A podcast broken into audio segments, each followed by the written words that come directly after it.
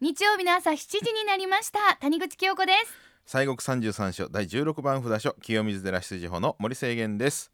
おはようございます。おはようございます。先週にはい。あのご紹介しました播州清水寺さん、はいはい。あのまあ特別な日ですけども、うんうん。行動体験ができるといううんお話をさせてい。ただきまして、それであそうかお寺さんなら修行体験ができる。きっとあるよねと思いまして、はい。えええ。さあ西国三十三所の札所で体験できるお店っていうのはお店じゃない お寺です。ええ失礼しました。えいいお寺っていうのがあると思うんですけど、ええええ。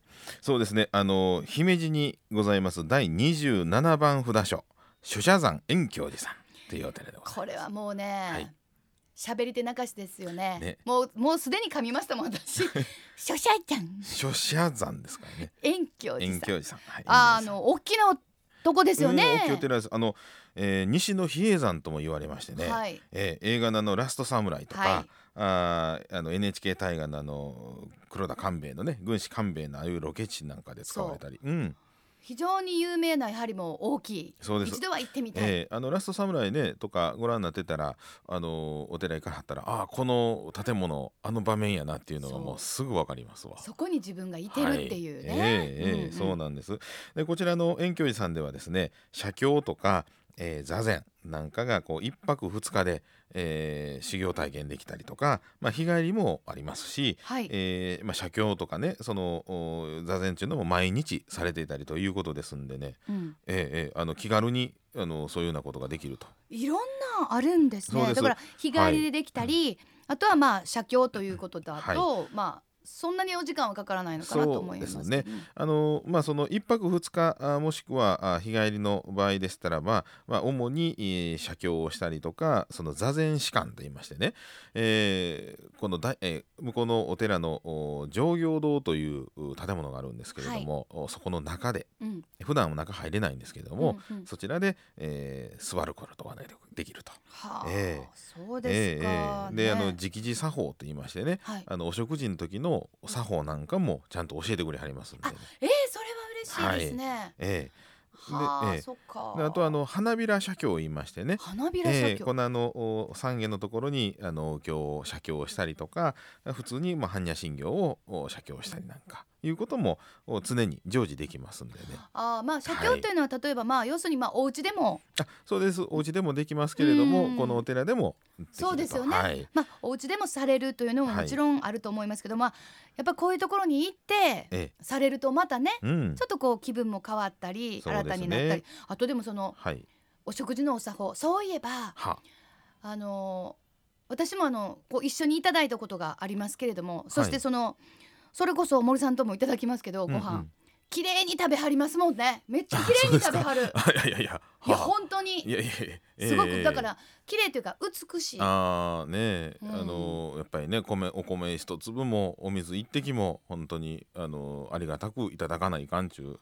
うん。ね。だからそれが要するに、はそのマインドが気持ちが形に現れるということですよね。なるほどなるほど。きっとそれでだから見てたら美しいなっていう感じやなとと思いました。ありがとうございます。本当に。そうですか、えー、であとまでね。あの第三土曜のお日はですね、はい、えーえー結局この11時からですなうん、定例でずっとあのお座禅会があるんで、はい。予約不要だそうでございまあすんで。そうですか、はい。第三土曜日。はい。はい、11時から。11時からでございます、はい。まあそうかあの座禅というとなんか朝5時とかね、うんうんうん。結構そういうところもありますまあまあゆっくりしてて そうですね。ちょっと嬉しい感じがございます、ええ私も行ってみようと思うんですが、ええ。だいたい6時とかまあだいたい5時とか、ううんん、それはうんみたいな。前の日からみたいな感じのちょっとあれです11時からはい。わかりました、さあねそれではその、まあいろんな体験もできるということですが、い。うん。諸社山遠教寺さんの歴史について教えてい。ただけますか、えーこちらのお寺も古いお寺でございましてね966年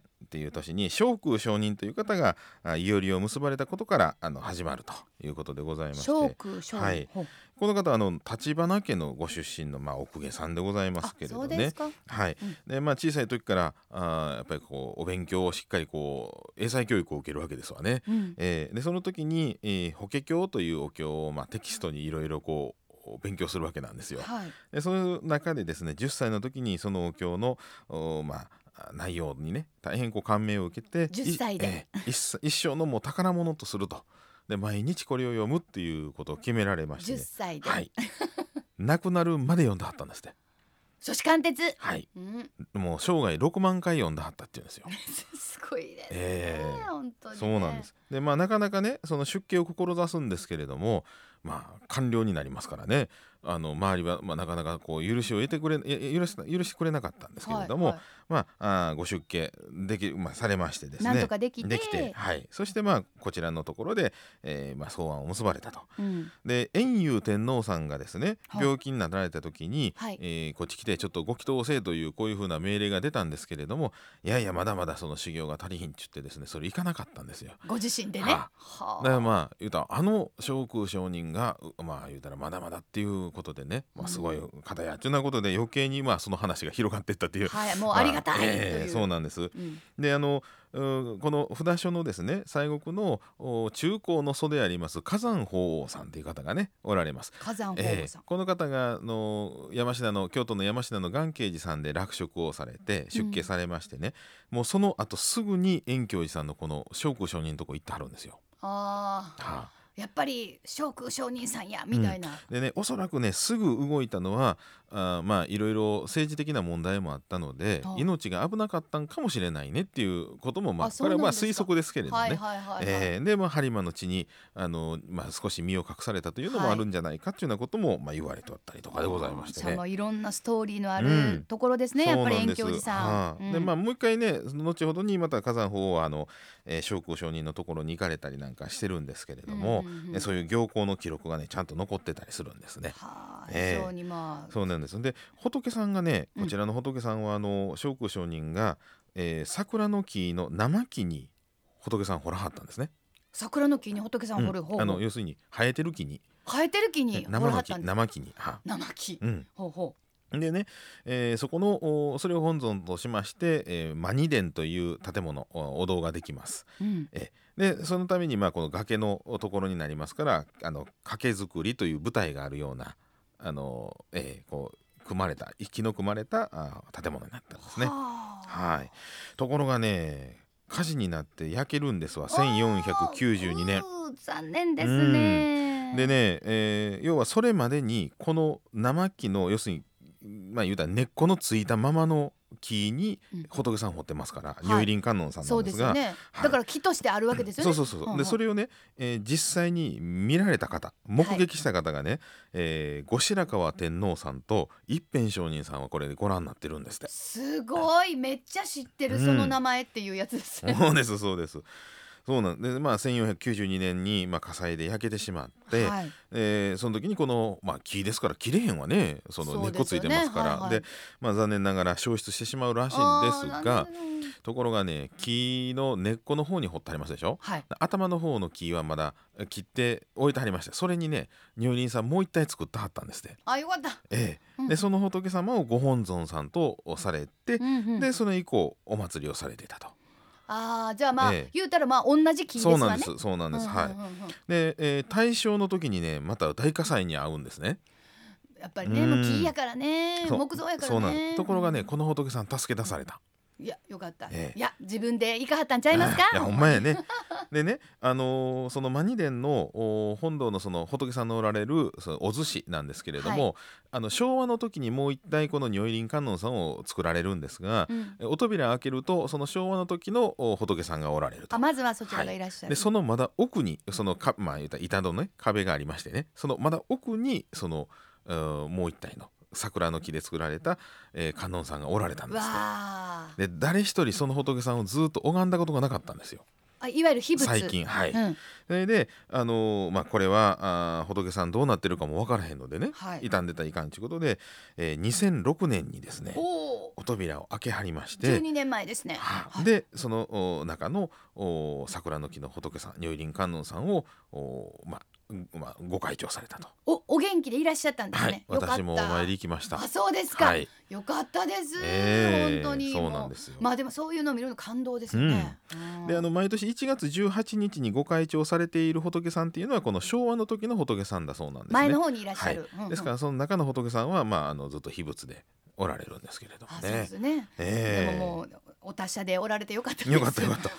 いやようあるんですよ。あの、うん。扉開けたらね仏さん盗まれたとかねあもう閉めたままやから。そうやね、はあ。見たらあかんいうことやし、ええみんなそれ守ってたら、なんやんかみたいな。そうなんですよ。大変なことがいやいやでもいらっしゃるということでございます、さあええ。他の見どころもたくさんあるんですよね、そうですね。あの三つの堂と言いましてね上行堂大講堂直堂というね建物大きな建物があります。これはそのラストサムライの時にね有名になりましたけれども、はい、えー栄養堂がねたくさんありましてね、うん。はい、あとはあのお奥の院の海山堂というのがありましてこちらはその聖空上人をお祭りされているうお堂でございます。はい、ここもね何回も火災に焼かれ、えー焼いたりされたらしいんですけれども、うんその度にその聖空上人のお骨をねあのみんな掘り起こしてでまたお像を作って今も現在もねそうん。お祭りされてるそうでございます。そう。ですか。はい。うん。ええで左陣五郎のね力士の像があって、えー、一箇所ね抜け取るんですって、うん。四箇所ある。よ要するに四隅にあるはずがね、はいはいはい、えーでななんでないんですか？うんなんかねあの重さに耐えかえ